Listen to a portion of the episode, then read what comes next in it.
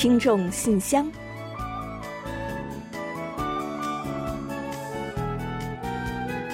分享最新动态，聆听您的心声。听众朋友们好，我是李璐，欢迎您收听《听众信箱》节目。听众朋友大家好，我是婉玲，非常高兴又时隔一周跟大家相会在这里了。随着这些日子韩国疫情的日益严重，加上呢又进入了本就很容易让人感到忧郁的冬季。似乎呢，人们的担忧和紧张感也越来越多了起来。嗯，是啊，忙碌的生活，还有各种困难和挑战频出的日常啊，对于咱成年人来说呢，真的是会有一些负重前行的压力。再加上呢，随着年龄的增长，要处理和担忧的事情也多了起来。哎，您觉不觉得呀？咱脸上的微笑呢，好像越来越少了。嗯，你这么一说啊，我觉得哎，真的是哎，至少发自内心的那种笑容少了。嗯，但是呢，笑容少了，忧郁感呢就会增加，忧愁多了，我们笑的就更少了，这是个恶性循环啊。可是啊，这个笑的力量啊，真的是很强大的。脸上的微笑一点点在消退，也真的是让人觉得挺遗憾的啊。那前几天呢，我偶然中看到有这样一条报道，说美国的研究结果发现啊，如果呢我们在打针的时候能够真诚的、发自内心的微微一笑，能够减轻百分之四十的疼痛感呢。哇，这得广而告之啊！微笑居然还有镇痛的效果呢。那实际上呢，笑的作用除了这一点之外呢，大家也都知道啊，它还可以对我们的健康和幸福感产生积极的影响。那这是因为我们在笑的时候呢，体内的安多芬等就会直线飙升。嗯，那另外呢，微笑也是具有感染力的，能够将快乐和幸福感传递给他人，让周围的人呢脸上也挂起笑容。而且啊，呃，常常笑的人看起来是不是也更具魅力呢？嗯，没错。所以呢，就冲这点，咱们也得多笑一笑。啊，另外啊，多微笑呢，还可以帮助我们克服各种压力，同时呢，增进心脏的健康。嗯，那我们说了这么半天，心情愉悦啊，这回呢，可真的是对咱的心有好处了啊！不止呢对心脏好啊，微笑呀，还可以增强我们的免疫力。这是不是说，我们也应该以更轻松愉悦的心情来笑对疫情这段特殊的时期啊？嗯，没错。那此外啊，微笑呢，还有一个非常重要的作用，那就是啊，可以为我们带来成功。英国前首相丘吉尔曾经说过：“悲观主义者呢，在每一个机会中看到的都是困难，但是乐观主义者在每一个困难中都能够看到机会。”所以啊，常常微笑的乐观者们可能会有更多的机会获得成功哦。嗯，那微笑呢，做起来非常的简单，常挂微笑的脸呢，则是更加的漂亮和迷人的。年末了，我们也希望呢，大家都能够面带微笑的送旧迎新。别忘了，今天。也就是现在呢，请多笑一笑吧。好了，那接下来呀，就让我们一起来打开今天的听众信箱，看看还有哪些有趣的内容要和大家一起分享。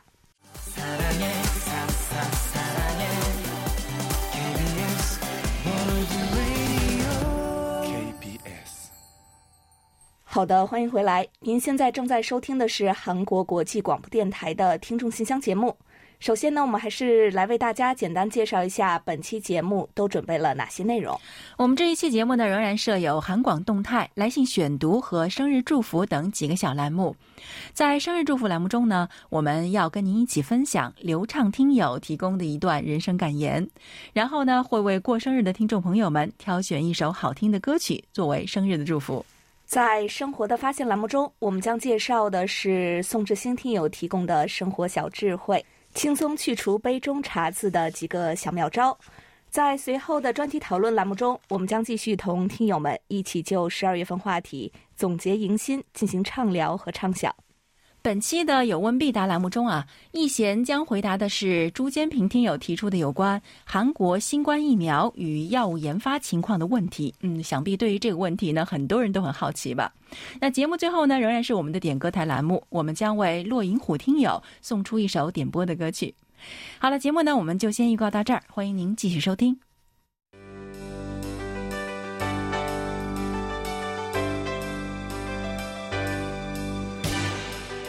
听众朋友，欢迎进入今天节目的第一个环节——韩广动态。首先，适逢年末，我们有一系列的活动消息呢，要和大家来一起分享一下。首先呢，当然是我们的听众信箱节目了。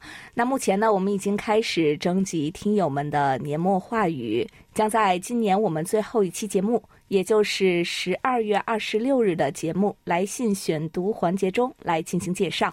所以呢，如果您有什么对于过去一年的感悟，对新一年的寄语，或者呢想对我们说的话，又或者呢是送给亲朋好友的祝福等等啊，都可以通过电邮发给我们，那我们将安排在节目中播出。考虑到节目录音的时间呢，我们将征信截止日期定为十二月二十一日，请记住哦，是十二月二十一日。那请您在此之前把您的年末话语发送给我们。那同时啊，我们也为内容精彩的听友们准备了精美的礼品，欢迎大家积极来信参与这次活动。同时呢，作为我们听众信箱节目的年度重磅活动，我们还将在十二月二十六日的节目中揭晓年末四大奖的获奖人。感谢一年来积极参与我们节目互动、积极为我们反馈收听情况、提出意见和建议的听友们。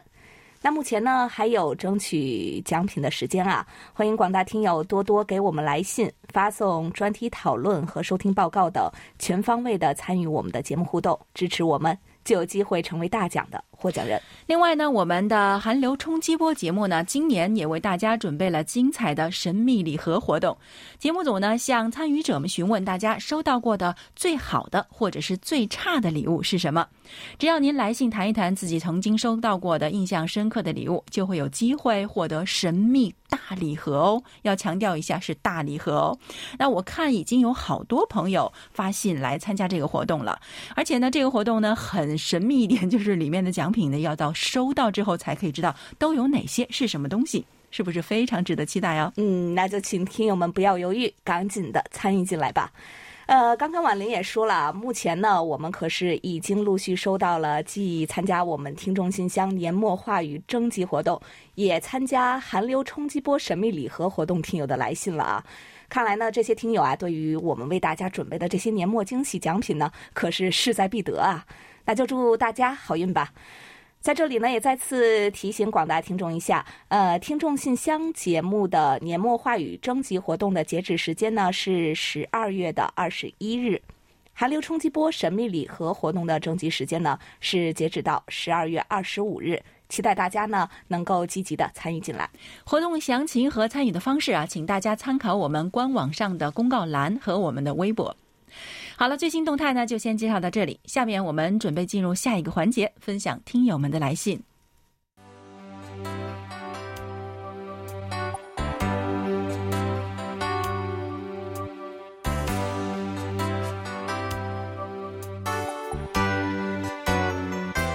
听众朋友，这里是来信选读时间。在分享听友们的来信前，还是提醒大家一下，稍后呢，我们会在节目最后的点歌台环节介绍我们的联络方式和收听办法，还请不清楚的听友届时留意收听。嗯，好的。年末了，听友们的来信热情啊，真的是十分的高涨。那我们赶紧抓紧时间，马上来分享今天的第一封听友来信吧。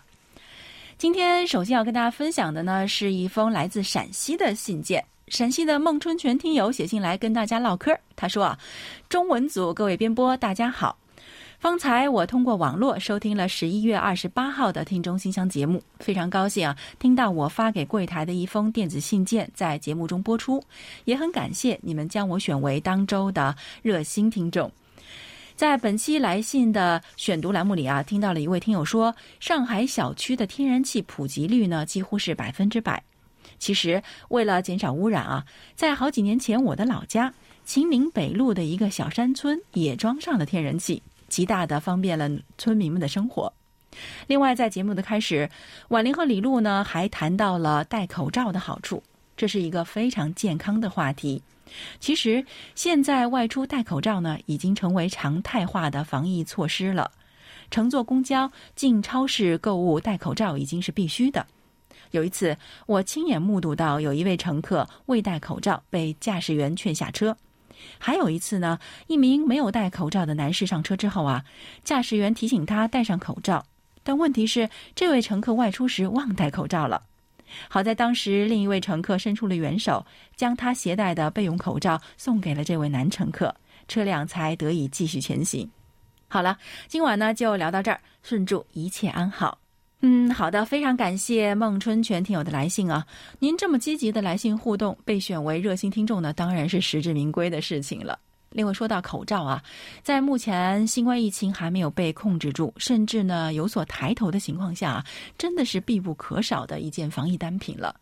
在韩国呢，其实我们也看到了很多消息啊，说是有不少人呢，虽然跟新冠确诊者呢有密切的接触，或者呢是在同一个空间共处了很长的时间，但却没有被感染，都是因为他们戴了口罩。仰仗了口罩的这个防疫功能，所以呢，韩国呢目前呢已经规定呢口罩要日常化，并且呢从十一月十三日起，这个我们在节目中也给大家介绍过啊，在规定的公共场所内，比如说公共交通工具啊、集会现场啊、还有医疗设施啊、疗养设施等等呢，都必须要佩戴口罩的。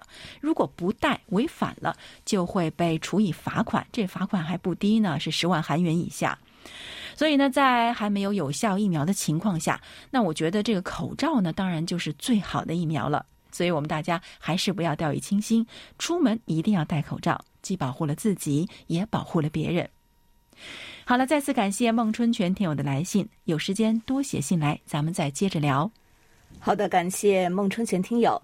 那接下来呢，我来介绍台湾黄耀德听友的一封来信。他说：“KBS 韩广中文组李璐、婉玲两位主持人，你们好，我是台湾的黄耀德。今年十一月，在台湾最热门的话题，相信就是职业棒球的总冠军赛了吧？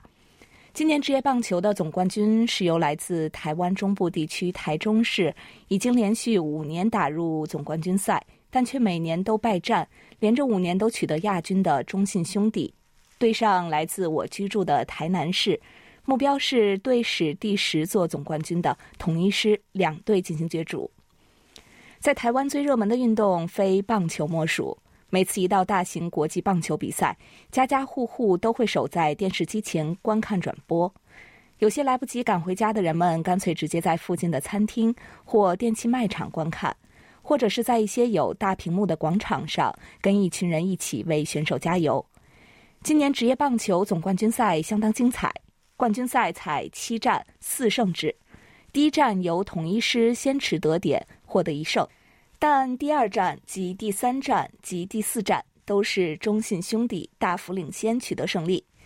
在中信兄弟胜场数来到三场时，大家都看好今年中信兄弟应该能够取得冠军，但是谁都没有想到，在已经没有退路的第五战，统一师在赛事中打击水准大增。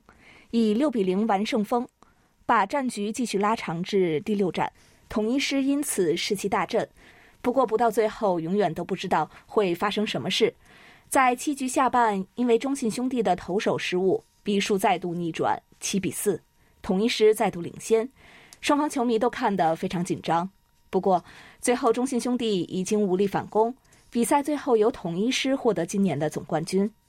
对统一师而言，他们完成了不可能的任务；对中信兄弟而言，只能说命运捉弄人，连续六次亚军，明年再努力。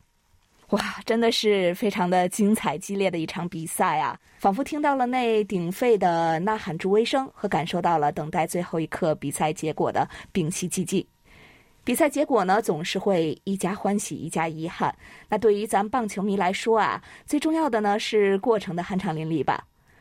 说起来呢，棒球也可称得上是韩国的国民运动，棒球迷呢非常的多。一到了棒球赛季，各大电视台啊会纷纷出动来直播比赛的盛况，各大棒球场呢是人声鼎沸，炸鸡店、啤酒屋还有烤肉店呢会聚满了观战的球迷们，热闹程度呢不亚于黄耀德听友所描述的情景。当然了，呃，今年因为疫情呢，棒球比赛受到了不小的影响。大多是在无观众的情况下来进行比赛的，呃，正好呢，我家附近啊有一家棒球场啊。前一阵呢，随着政府下调防疫措施之后呢，下班坐地铁时啊，总会看到不少球迷赶着去观看比赛。估计呢，能抢到票也是运气不是盖的。当然了，最近呢，随着韩国疫情的严重了，又恢复了无观众的比赛制，想必啊，对球迷来说呢，会觉得很是遗憾吧。黄耀德听友呢也提到了台湾和韩国棒球的一个共同点。他说啊，台湾与韩国职棒比赛当中，除了球员的精彩表现外，最重要的就是球迷们的应援了。每个球队都有他们独特的应援曲，也有使用外国歌曲来改编的。是的，那说到棒球呢，就不能不说说应援曲，还有球迷的现场应援了。这绝对呢是棒球比赛的最大看点之一啊。我们光是这么说呢，不了解棒球的朋友呢，可能是想象不到的。所以啊，我建议大家呢，去网上搜一两个韩国球赛的这个比赛应援的视频来看一看，您呢一定会觉得非常的有趣的。哪怕是不懂棒球也没有关系，只享受这个过程呢，也会觉得非常的有意思。口说无凭啊，大家体验一下就知道我说的是什么意思了。另外呢，黄耀德听友呢还在信尾点播了一首和棒球有关的歌曲。那我们在上周的节目中呢，已经提前安排在点歌台环节中播出了。不知道您有没有听到啊？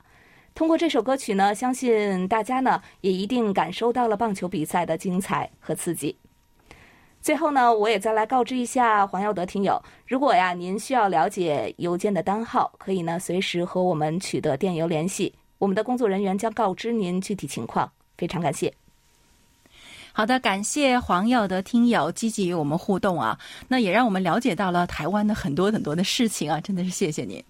那我们另外的一位热心听友卢焕丽写信来说啊，前段时间休假了，回老家看望亲人，在那个时候呢，也没忘了收听我们的节目。他在信中说：“大家好，时间过得真快，转眼间二零二零年再有二十几天就将成为历史了。即将过去的一年是不平凡的一年。”中国的抗疫取得了很大的成果，经济也得到了很大的发展。KBS 韩国国际广播在全球广播低迷的情况下，又有很多年轻的听友的加入，让人欣喜。不断加入新鲜血液，是电台未来的希望。没错，您说的非常对。那我们也是非常开心啊，不断看到有新的名字增添在我们的听友目录上，而且呢，的确是有很多年轻的听友们，他们的加入啊，也为我们的节目呢注入了新鲜的活力。总之是很开心喽。卢焕丽听友还说啊，上个月我回家休息了五天，在老家用德声六六零听韩广中波幺幺七零千赫的广播，信号非常好。北京这里冬天是听不到中波的，只能听短波。前两天我又去了一次赤峰看望我八十岁的大伯，伯父呢是一名老兵，退伍后定居在赤峰。那天我还听伯父讲，卢氏源于山东长清。系姜子牙之后，世居范阳，也就是今天的河北保定。他还送我一本家谱，说是在韩半岛也有很多卢氏的后人。真是那样的话，希望韩国的卢氏后人能够多到中国来看看。最后呢，我想点一首好听的韩国歌曲，送给好友王丽、赵连贵、楚昌荣、韩玉波和薛飞、李雪、维维、红玉、陆达成等，祝大家身体健康，万事如意。嗯，啊，我们每次收到卢焕林听友的来信啊，总感觉他非常忙啊。那不仅是忙于工作，那有的时候呢，还要去忙着做公益。所以呢，这次休假啊，希望您度过了一段美好的时光。从您信中可以看出啊，您的大伯呢不仅身体康健，也是一位知识丰富的老人家啊。其实不仅是中国啊，韩国人家呢也都是有家谱的。那那是一个姓氏，也是一个家族的历史，也会有很多的故事。那我想应该也算是一种文化的传承吧。哎，说到这儿呢，问一下李璐啊，你们家有家谱吗？好像我倒是没有听说，哎，等我回去问问家中的长辈。我是听说好像我们家有家谱，但是只是听说过，没见过。从来没见过。对啊，读了他的信之后，我还真的有了好奇心，我得回家看看我们家的家谱到底长什么样。好了，感谢卢焕林听友的来信啊，您点播的歌曲呢，我们在今后的节目中呢，一定会为您播出的。那现在呢，先在这里替各位听友谢谢您。好的，感谢卢焕丽听友啊。那刚刚卢焕丽听友呢也提到了说，最近啊不断有新听友开始收听我们的广播了。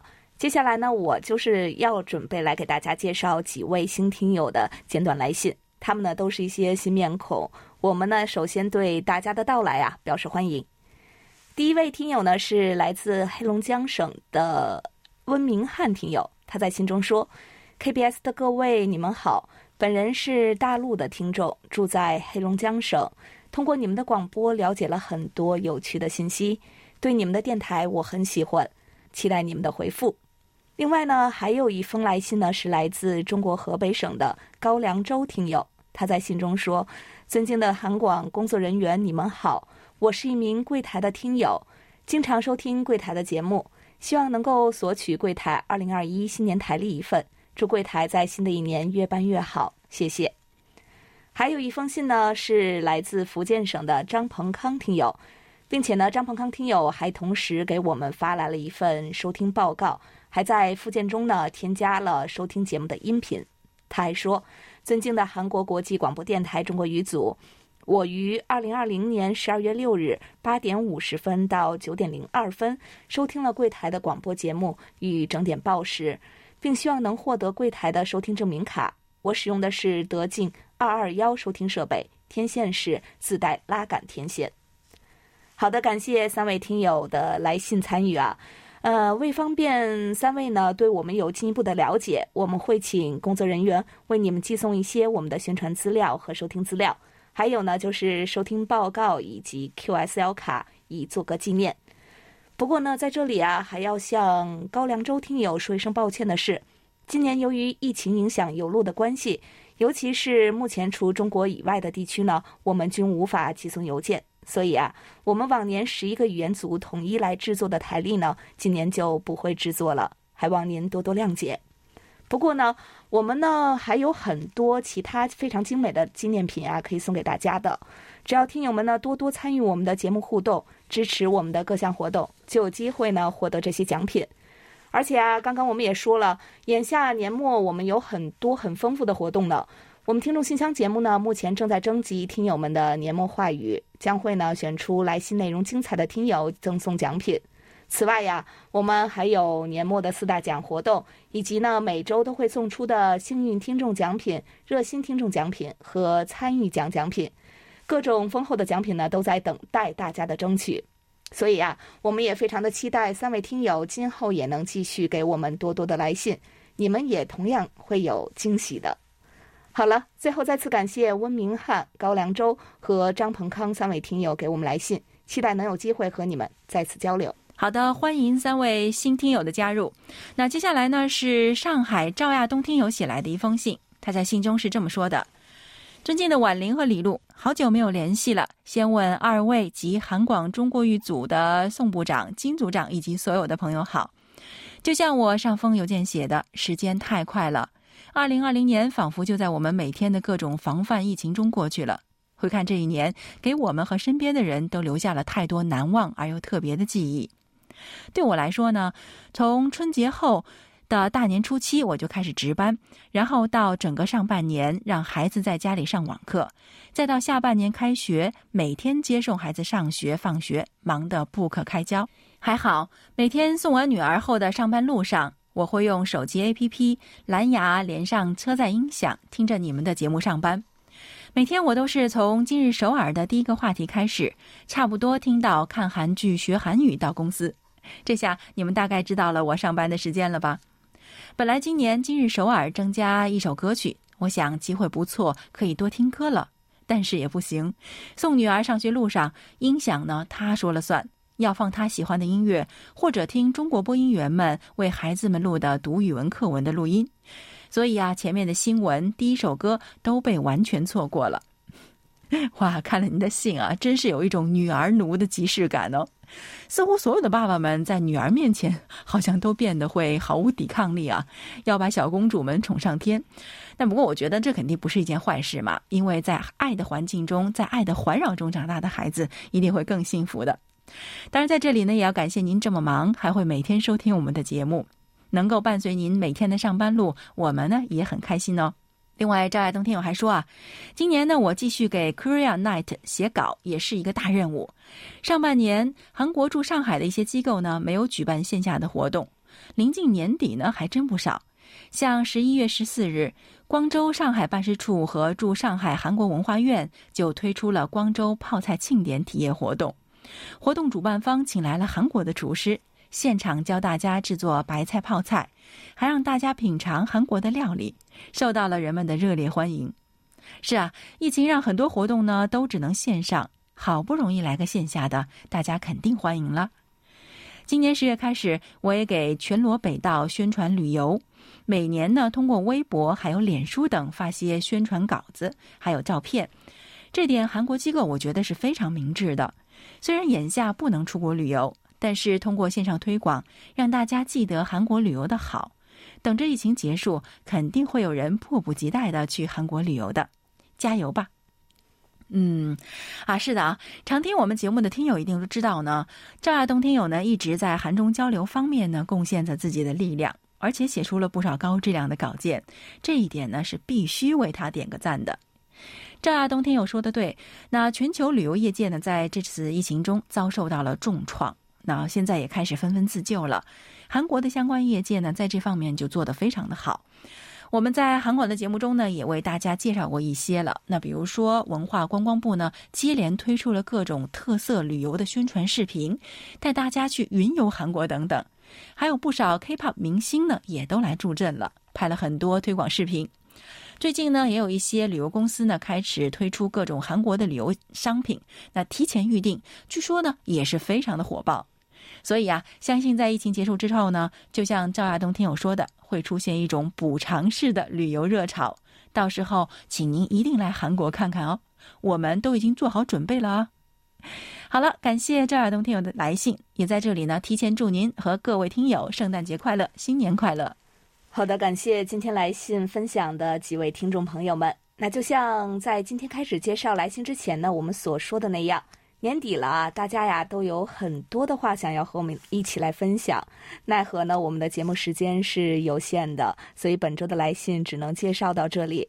不过呢，好在呀我们的听众信箱每周都会和大家呢准时相约，所以下周的节目中我们还能介绍更多听友的来信，也期待着大家呢都能够趁年末这个叙旧的好时机，给我们多多的分享，一同温暖二零二零年末。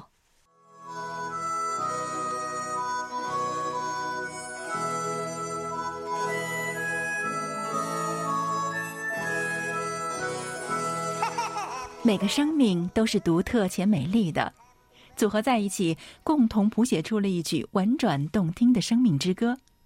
此时此刻，在韩广这个大家庭里，让我们把最真诚的祝福送给您。欢迎来到生日祝福。首先呢，我们送给即将过生日的听友们一段由黑龙江省流畅听友分享的人生感言：人生最重要的两件事，健康和心态。人生最重要的两件事，一是健康。如果说人生是一棵树，健康就是这棵树的根，根深才会叶茂。没有健康的身体，荣华富贵皆烟云。二是心态，人的成败得失只在一念之间，心态不同，人的境遇便会天差地别。只有修炼一颗淡泊宁静的心，人生才会风清月明。健康需要锻炼，心态需要修炼，命运只在自己。好的，感谢婉玲，也感谢流畅听友同我们分享刚才这段话。在这里呢，我们要把由允儿演唱的《如果你也想起我》送给十二月十二日到十二月十八日过生日的所有听众朋友们。如果您想起我们，该怎么办呢？很简单，听韩广哦。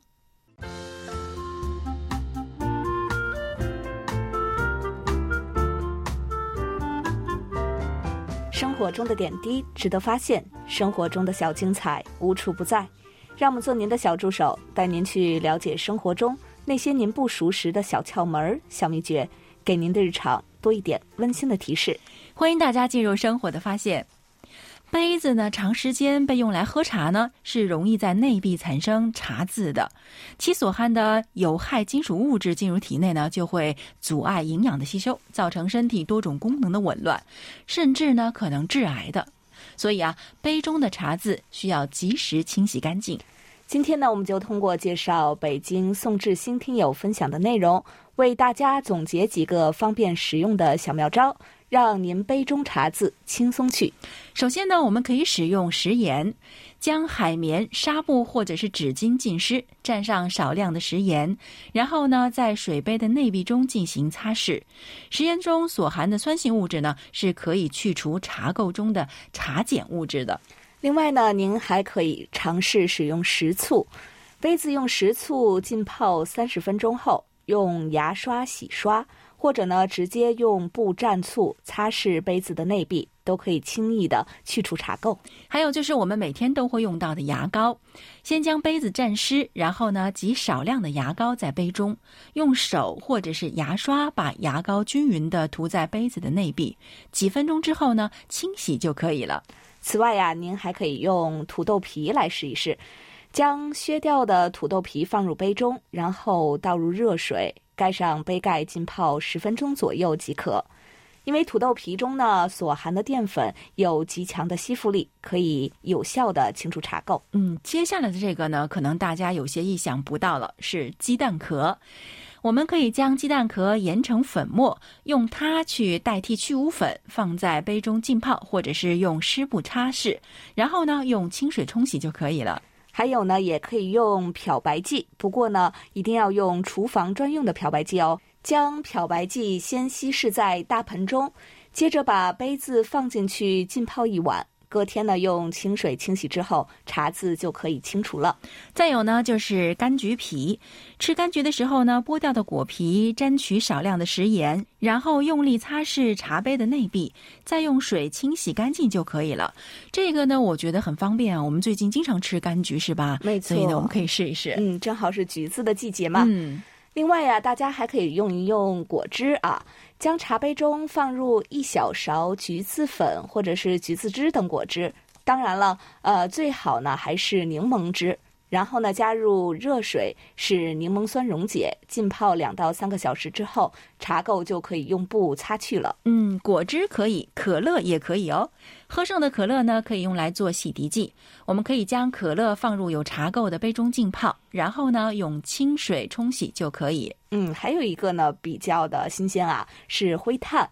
用草或者稻草烧出来的灰炭加水湿润一下，直接清洗茶具的内壁，茶垢就可以去掉了。而且呢，您还可以用湿软布蘸香烟灰，用力的擦拭，也是可以去除茶垢的。嗯，这些小方法都很简单啊。那除了刚才我们说的这个灰炭可能少见一点啊，其他使用的材料也都是我们身边很容易就可以找到的。所以啊，恼人的茶垢怎样去除？您不妨试试上面的这些简单的窍门吧。好了，听众朋友，以上呢就是我们今天在生活的发现栏目中为您介绍的几个清除茶垢的小妙招。在此呢，也要特别感谢宋志新听友的精彩分享。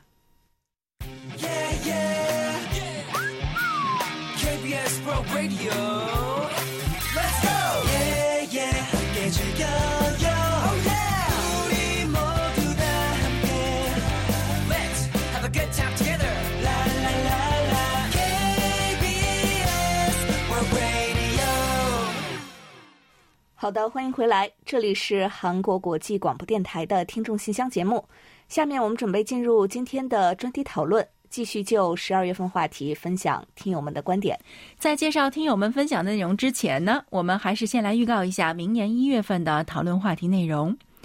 相比西方人自由的观念，我们东方人呢，时常会有这样的想法：什么年龄该做什么，又不该做什么。并且因此呢，常常会在行动上受到一些拘束和禁锢，或者呢，会比较在意别人的目光。您对这种观点有什么看法呢？每月详细的讨论话题内容，大家可以前往我们的官方网站，找到听众信箱专题讨论板块来进行查阅。参与专题讨论的听友，请将您的观点写成短文之后，提前以电邮的方式发送给我们，以便我们安排在节目中播出。幸运的听友将会有机会获得我们赠送的一份精美的奖品。接下来呢，介绍一下我们本月的讨论话题啊。又到一年年末，您准备以什么样的心态、什么样的心境去送走过去的一年，和迎接即将到来的崭新的一年呢？好的，那接下来呢，我们就一起来分享听友的观点吧。好的，今天呢，我们要跟大家一起分享的呢是天津市王丽听友的观点。转眼又到了辞旧迎新之际。回顾这不平凡的一年，几多感慨，几多欣慰。突如其来的新冠疫情改变了我们的生活，改变了整个世界，也改变了人们的思想习惯和世界观。每个人都是抗击疫情的主人翁，都为正常生活秩序的恢复做出了自己的一份贡献。在世界大多数地区疫情仍旧疯狂蔓延的今天。我们能够在泰然自若的轻松氛围里舒畅有序的工作、学习、生活和娱乐，都是来之不易的，也是倍感幸福的。我们需要继续保持良好的卫生习惯，不松劲、不大意，尽全力去阻断病毒的传播链。今年我在韩语学习方面最大的收获是理解了中式韩语和现代韩语部分方言的声调问题。这种声调，准确来说是高低型重音，它表现为不同音节之间的音高差异，而不是一个音节内部的共有声调。我发现国内外很多关于声调的专著和论文，常常把这类不同性质的语音特征混为一谈，更不用说普通人了。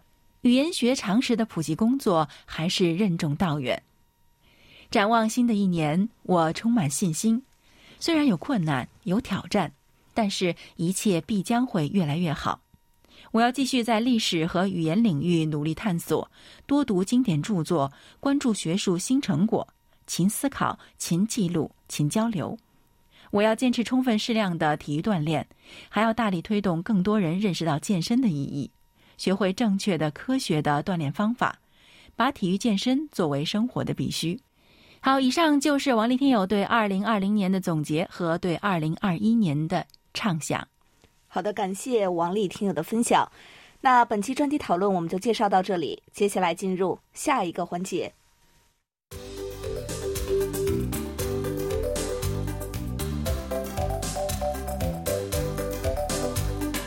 有问必答。今天我们请洪一贤来回答上海市朱坚平听友提出的问题。他的问题是，请易贤老师介绍一下韩国新冠疫苗和治疗药物的研发情况。好，那接下来呢，我们就请易贤来回答朱坚平听友提出的问题。各位听友，大家好，我是易贤。今天我来回答朱坚平听友提出的问题。韩国的疫情啊，可以说已经出现了第三波大流行。尤其随着北半球进入冬季，新冠疫情在海内外的扩散速度逐渐加快，预计呢疫情将进一步恶化，急需要疫苗与治疗药物了。韩国虽然在新冠疫情防控与诊断方面走在世界前列，但是呢，在疫苗研发方面，因为病毒研究所、疫苗研发机构与政府预算的不足，加之传染病基础研究也相对落后，新冠疫苗的研发工作还处于初步阶段。由于疫苗的研发速度迟缓，政府呢也把重点放在治疗药物的研发与采购海外疫苗之上。目前，在韩国有十一家生物制药企业正在进行十二款治疗药物与三款疫苗的临床试验。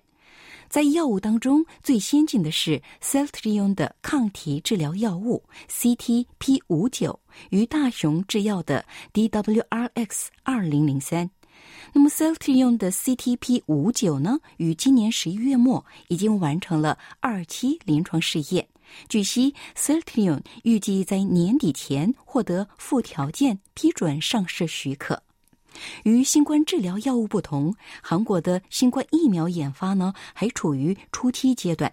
目前，SK 生物科学的 MVP 二零零一获得了政府批准，进入一期临床试验。所以呢，韩国政府于本月初与阿斯利康签订了新冠疫苗采购合同，并与辉瑞等其他新冠疫苗研发公司达成协议。期间呢，韩国政府在进入三期临床试验的新冠疫苗当中，针对五款进行了采购磋商。那么，虽然阿斯利康新冠疫苗的预防效果比其他疫苗相对低一些，但是呢，价格相对便宜，而且该公司与韩国 SK 生物科学签订了疫苗委托生产合同，因此在韩国国内也可以生产疫苗了。韩国政府呢，打算从明年二三月份开始分阶段进口疫苗，啊，到时候啊，可以供近九成的国民，也就是四千四百万人接种新冠疫苗。好了，听众朋友，今天给大家介绍到这儿，希望朱坚平听友满意。我们下次再会。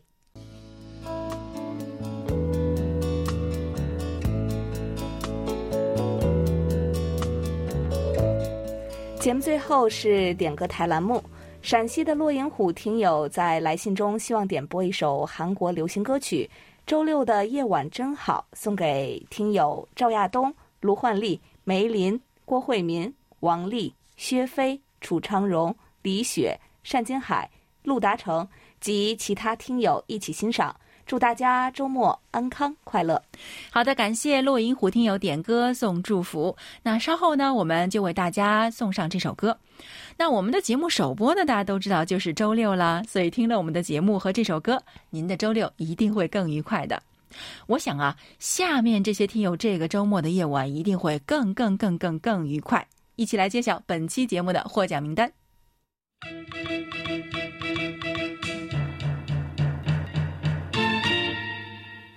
本期幸运听众奖品，我们送给老听友卢欢丽听友。本期热心听众奖品呢，我们送给一直热情支持我们的宋志兴听友。本期的参与奖奖品呢，我们要送给三位新听友，分别是温明翰、高良洲和张鹏康听友。好的，恭喜所有的获奖听众们。另外呢，在节目尾声，我们再来介绍一下我们的联系方式吧。我们的电子邮件地址是 chinese at kbs。到 co 到 kr，发送包裹或手写信的听友，请您寄送至韩国首尔市永登浦区汝矣岛洞汝矣公园路十三号 KBS 韩国国际广播电台中国语组，邮编是零七二三五。上网收听的听众朋友们，请记住我们的网址：word 点 kbs 点 co 点 kr 斜杠 Chinese。你也可以在应用市场下载我们的 APP KBS World Radio On Air 和 KBS World Radio Mobile，利用手机或者是平板电脑来收听我们韩广的各档节目。好了，听众朋友，那到这里，本期听众信箱节目就要在金钟灿演唱的《周六的夜晚真好》这首歌曲中结束了。非常感谢大家将近一个小时的陪伴。同时呢，更要感谢参与今天节目的各位听众朋友们了，也欢迎大家继续给予我们鼓励与支持，多来信，多提宝贵的意见和建议哦。好，到这里，我们韩国国际广播电台一个小时的中国语节目呢，就全部播送完了。主持人婉玲和李璐在韩国首尔，祝大家周末快乐。我们下周同一时间再会。